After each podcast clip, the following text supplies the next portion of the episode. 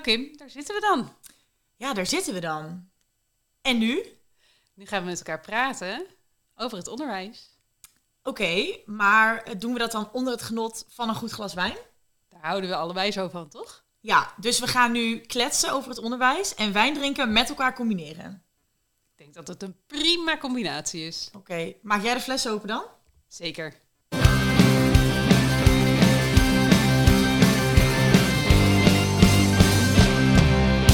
Twee meiden uit het onderwijs, een goed glas wijn en een pot vol stellingen en vragen waardoor ze nooit uitgepraat raken. Dit is Wijn in het Onderwijs. Hoi, leuk dat je kijkt en luistert naar onze nieuwe podcast Wijn in het Onderwijs. Ik zal even beginnen met mezelf voorstellen. Ik ben Kim, ik ben 25 jaar en ik ben nu vijf jaar werkzaam in het onderwijs. En ik zit hier met collega Anna. Ehm, ja, ik ben dus Anna. Ik ben ehm 40 jaar oud. En eh, ik werk inmiddels 18 jaar in het onderwijs. Zo, dat is al best wel een tijd. Ja, dat is best wel heel erg lang. En daar gaan we het ook uitgebreid over hebben. Met eh, over alles wat we hebben meegemaakt en wat we nog niet hebben meegemaakt en wat we nog willen meemaken. Maar dat doen we natuurlijk wel onder het genot van een go- goed glas wijn. Kim, welke wijn hebben we meegenomen? Ehm, ik heb geen idee. Ja, hij is echt heel Ik- lekker. Nee, ja, ik heb, ik heb net wel even gekeken. We hebben een Malbec uit Argentinië 2020. Ik vind hem lekker. Ik ook, zeker. Mooi, goed zo. Leuk. Oké, maar behalve wijn drinken, wat, wat gaan we nog meer doen? We gaan kletsen over het onderwijs. En ehm, papiertjes uit de pot pakken. En uit die, eh, die pot, daar halen we elke keer een, eh, een briefje. Op die briefje staan stellingen en eh, vragen over het onderwijs. En dat kunnen ontzettend uiteenlopende thema's zijn. Oké, maar gaan we dat allemaal zelf bedenken dan? Of? Nee, nee, nee, nee. Weet je, dit is natuurlijk een introductie. Dus eh, om ons even voor te stellen en wie wij zijn en wat we willen met deze podcast. Maar het is natuurlijk uiteindelijk wel de bedoeling dat de luisteraar, kijker, ehm, voor ons eh, stellingen en vragen gaat, eh, gaat insturen. En dat kan zo meteen ook. Oké, tof. Ja, precies. En waar dat precies kan, dat, daar komen we nog even op terug. Dat eh, zeggen we gewoon even aan het eind van de podcast, denk ik. En, eh, maar ik zeg, ja, weet je, pak gewoon vast een Laten we beginnen. Ja, Laten we laten we gewoon beginnen. Wat, wat natuurlijk wel heel erg leuk is, dat, dat, eh, dat ik inderdaad al heel erg lang in het onderwijs zit en jij nog maar net komt kijken eigenlijk. Dus eh, dat geeft misschien ook andere... Kunnen we toch leuk over kletsen, Ja, hè? dat denk ik ook. Ehm, dit is de eerste vraag. Waar ben je begonnen in het onderwijs? Nou, wil je die als eerste zelf beantwoorden? Dan ga ik daarna. Waar?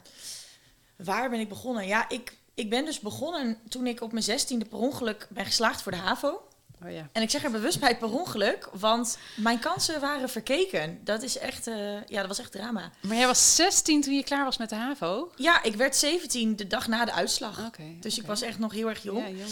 En ehm, toen dacht ik, nou weet je, ehm, ik ben wel leuk met kinderen, denk ik. Laat ik dan eens iets in het onderwijs gaan doen. En ik had allemaal familie in het onderwijs, mijn opa, mijn tante.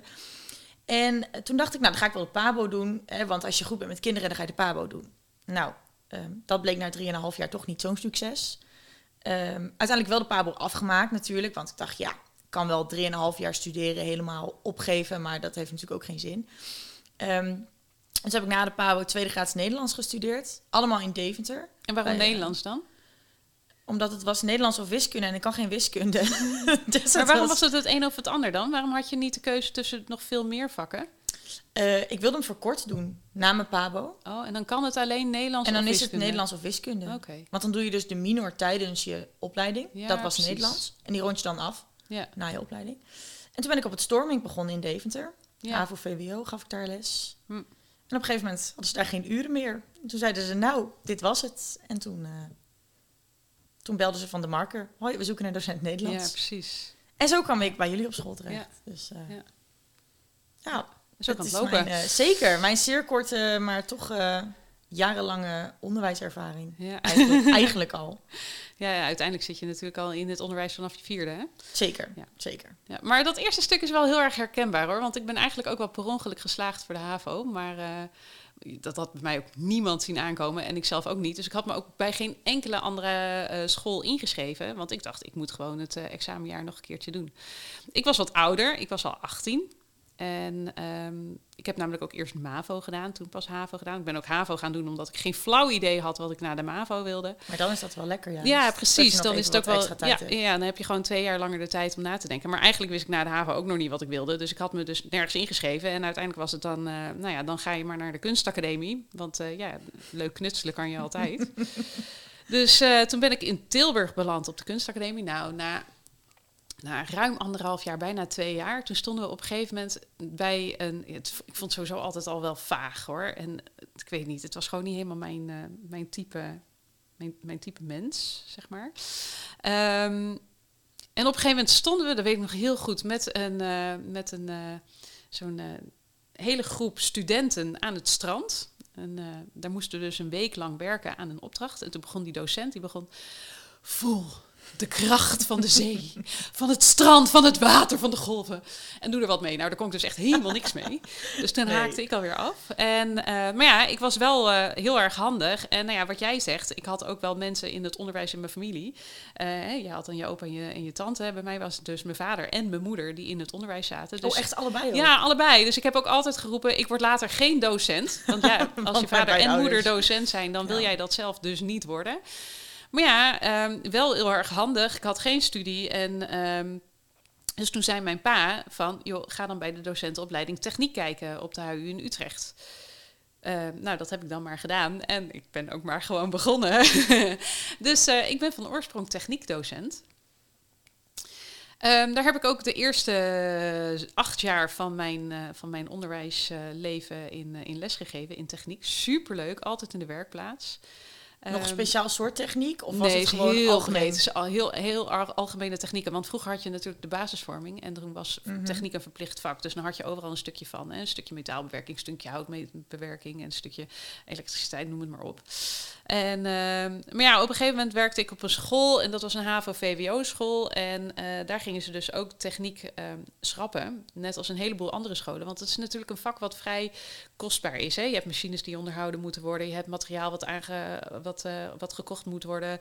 eh, en ook opgeslagen moet worden. Dus je hebt ook veel ruimte nodig. Ja. Ehm, ja, en ik, toen dacht ik echt van ja, ik, ben, ik wil niet zo meteen 40 zijn en op straat komen te staan zonder, eh, zonder baan. Of dat je dan maar dat gaat doen, dan maar dat, weet ik veel, NASC of zo werd je dan inge, ingedouwd om te gaan geven. Nee, daar moet je ook niet aan denken. Nee, daar ben ik niet zo heel goed in. Maar ehm, ja, biologie wel. Want eigenlijk heb ik altijd ge- geroepen op de... Toen ik nog een stuk jonger was, van ik word later biologiedocent, want dat was echt mijn favoriete vak. Maar eh, ja, dus dat is pas veel later gekomen. Dus toen eh, biologie gaan studeren en daarna nog de eerste graads biologie gedaan. En nu werk ik dus eh, al elf jaar op het RTL Hilversum in Deventer ehm, als biologiedocent. Maar wel in een tweede graads functie. Wel in de tweede graads functie, op het VMBO. Maar ja. zou je dan niet liever, want je hebt de eerste graads bevoegdheid, Ja. wil je dan niet liever gewoon, weet ik veel, naar bovenbouw VM, VWO of zo? Nee. nee, nee, nee. Ik vind namelijk het VMBO, het, de leerlingen op het VMBO, vind ik eh, veel uitdagender. En het is inderdaad niet zo dat je dan per se heel erg aan het overdragen bent in je vak. Hè? Het vak biologie, dat gaat natuurlijk veel dieper dan wat ik nu op dit moment aan het geven ben. Mhm. Ehm, maar het is het type leerling wat mij blijft uitdagen. Maar hoe zit dat bij jou dan? Waarom, waarom ehm, VMBO? Want jij kan ook overal terecht als docent Nederlands momenteel. Nou ja, maar ik ben dus wel alleen tweede graads bevoegd. Dus dan is het voor mij de onderbouw tot en met VWO. Ja. En dan VMBO mag wel. Maar ik weet niet. Ik ehm, ben gewoon dus per ongeluk ook het VMBO-onderwijs ingerold. Grappig verhaal, ik wilde dat niet. Want de directeur op de Storming die zei... ja, maar de Marker zoekt nog een docent. En toen dacht ik, ja, maar ik kan toch helemaal geen VMBO-les geven? Dat wil ik niet, vind ik helemaal niet leuk. Ja, Ja, want wat gaf jij op het Storming? ook Nederlands. Ja, maar welke in H, op HAVO VWO en een dan of wat? Ja. Want Daar heb je ook VMBO. Ja, heb ik één jaartje gedaan. En uiteindelijk zijn het die leerlingen die ik daar gehad heb, die ik weer terugkreeg op de marken, die uiteindelijk ervoor gezorgd hebben dat ik dus terug ben gegaan. Ja. Want die leerlingen die ik daar in de brugklas had, daar was ik ook mentor van. Toen was ik 19, toen ik mijn eerste eigen mentorklas daar kreeg. Bizar. Hoe Dat was ik ook nog niet afgestudeerd, want ik was pas op mijn twintigste klaar. Maar toen stond ik dus al ja, onbevoegd, gewoon lerarentekort, onbevoegd voor de klas, maar wel dus studerende. Ja. En, ehm, en die leerlingen kwamen mij uiteindelijk op de markt tegen en die zeiden: Oh, mevrouw, komt u hier weer werken? En dat was zo bijzonder dat ik Ja. dacht: Huh, dit is vier jaar geleden. Hoe hebben jullie dit onthouden? Ja. Hoe weet jij nu nog wie ik ben.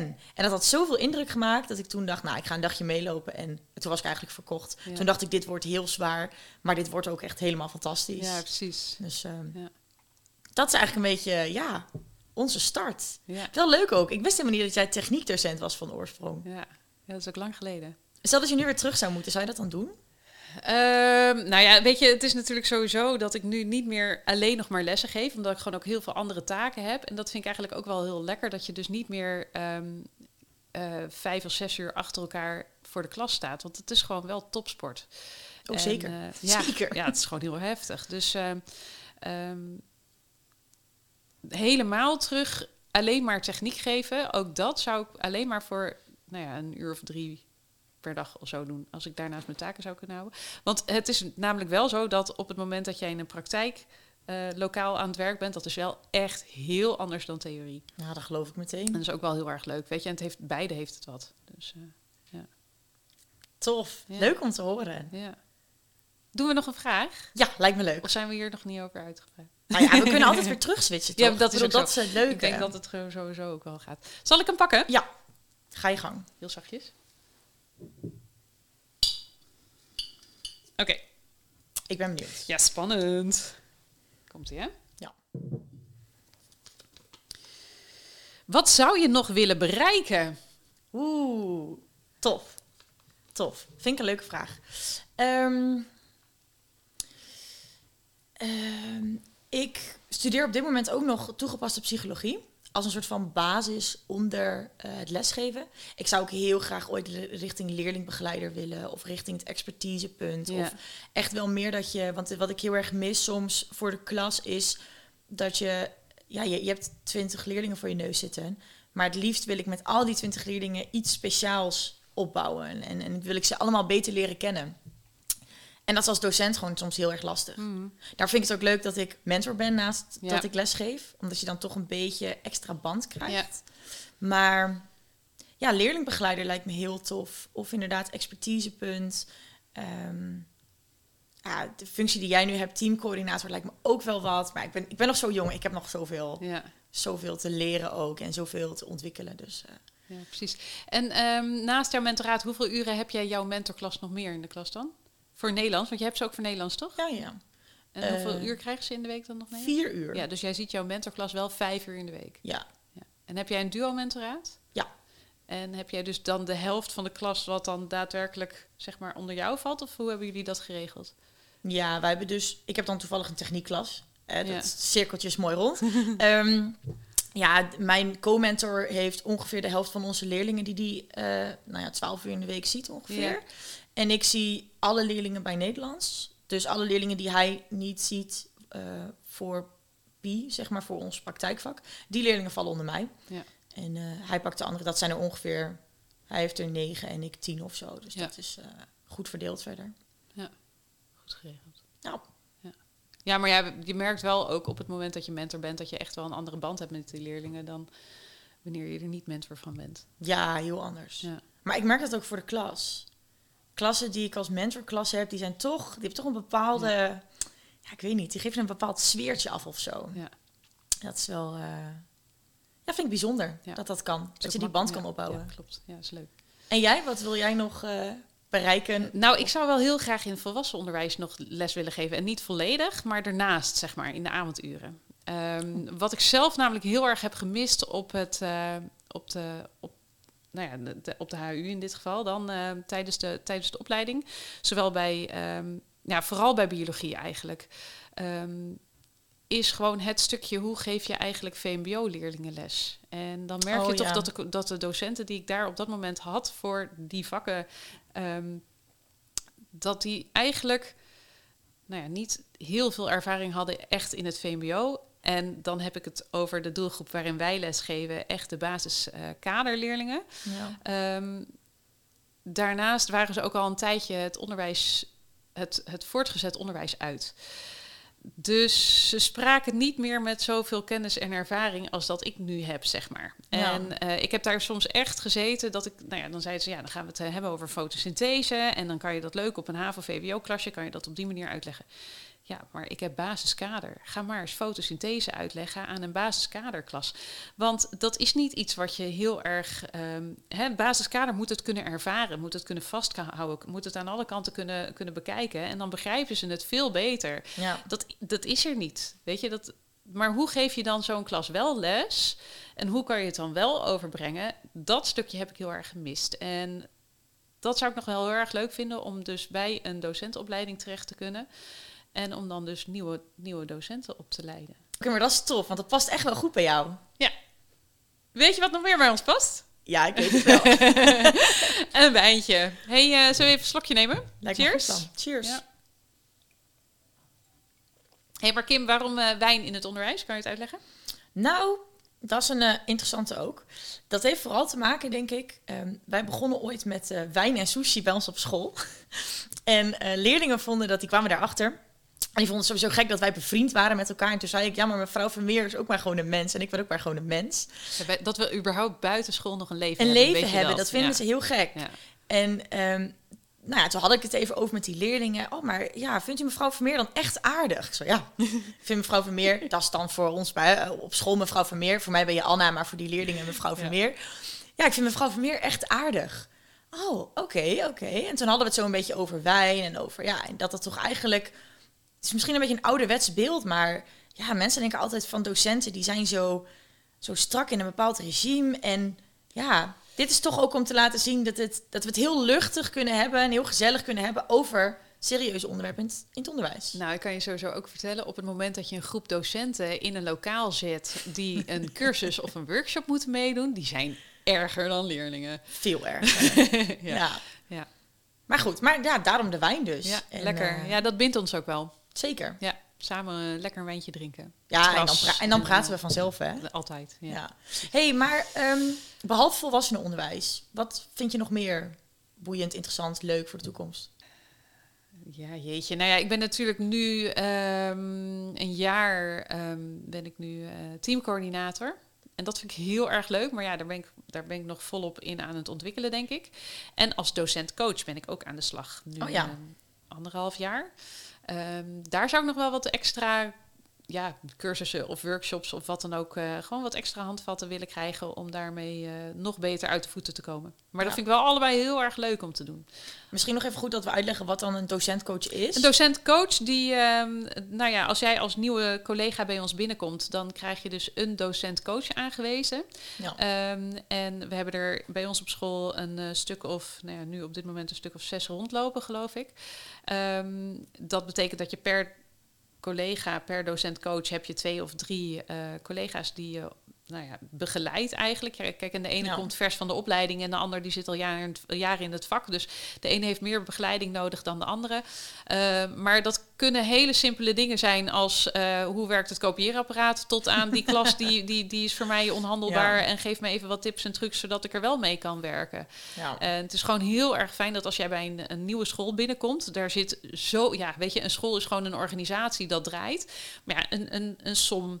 Hè, waarin je je, je uh, leerlingen het, uh, de aanwezigheid en zo bijhoudt. Dat is natuurlijk voor die, veel mensen nieuw. Hoe je je, um, je cijfers registreert. Waar je je, je PTA-toetsen, dus je programma van toetsing en afsluiting. Oftewel de examentoetsen, waar je dat moet laten. En waar je ze überhaupt vandaan haalt en zo. Ja, hallo, als jij een nieuwe docent bent, Ja. um, zoek het maar eens uit allemaal. Dus, Weet je, ik denk dat heel veel mensen niet eens weten uh, dat het onderwijs nog zoveel meer is dan Ja. alleen maar... Ik sta voor de klas en ik geef een lesje. Ja. Nou, dat denk ik ook. Ja. ja. Maar, maar wel interessant om het ook daar dan nog veel uitgebreider over Ja, te gaan hebben. we nog wel doen. Gaan we nog wel doen. Zeker. Ja. hey, maar wat is verder de bedoeling? Want uh, ja, we hebben nou uh, even twee vragen gedaan. Ja. Um, maar misschien kunnen we nog iets meer uitleggen wat we nou eigenlijk willen graag. Nou, uiteindelijk wil ik wel dat we dus met bepaalde, um, met bepaalde onderwerpen ook gasten gaan uitnodigen aan tafel. Ja, dat we top. echt even leuke, nou ja, ook wel misschien wel leuke discussies gaan uh, voeren over het onderwijs. En um, dat we daarin wel de verdieping in gaan. Ik heb wel een hele leuke stelling of een hele leuke, heel leuk onderwerp voor de volgende keer. Oh, vertel. Ja, gewoon vakken. Schoolvakken, lesvakken, vakken Oh, ja. waarmee, waarin je les geeft, waarin je Les hebt gekregen eh, vroeger. Of, of les hebt gegeven, of eh, les Ja. in hebt gekregen. Oh.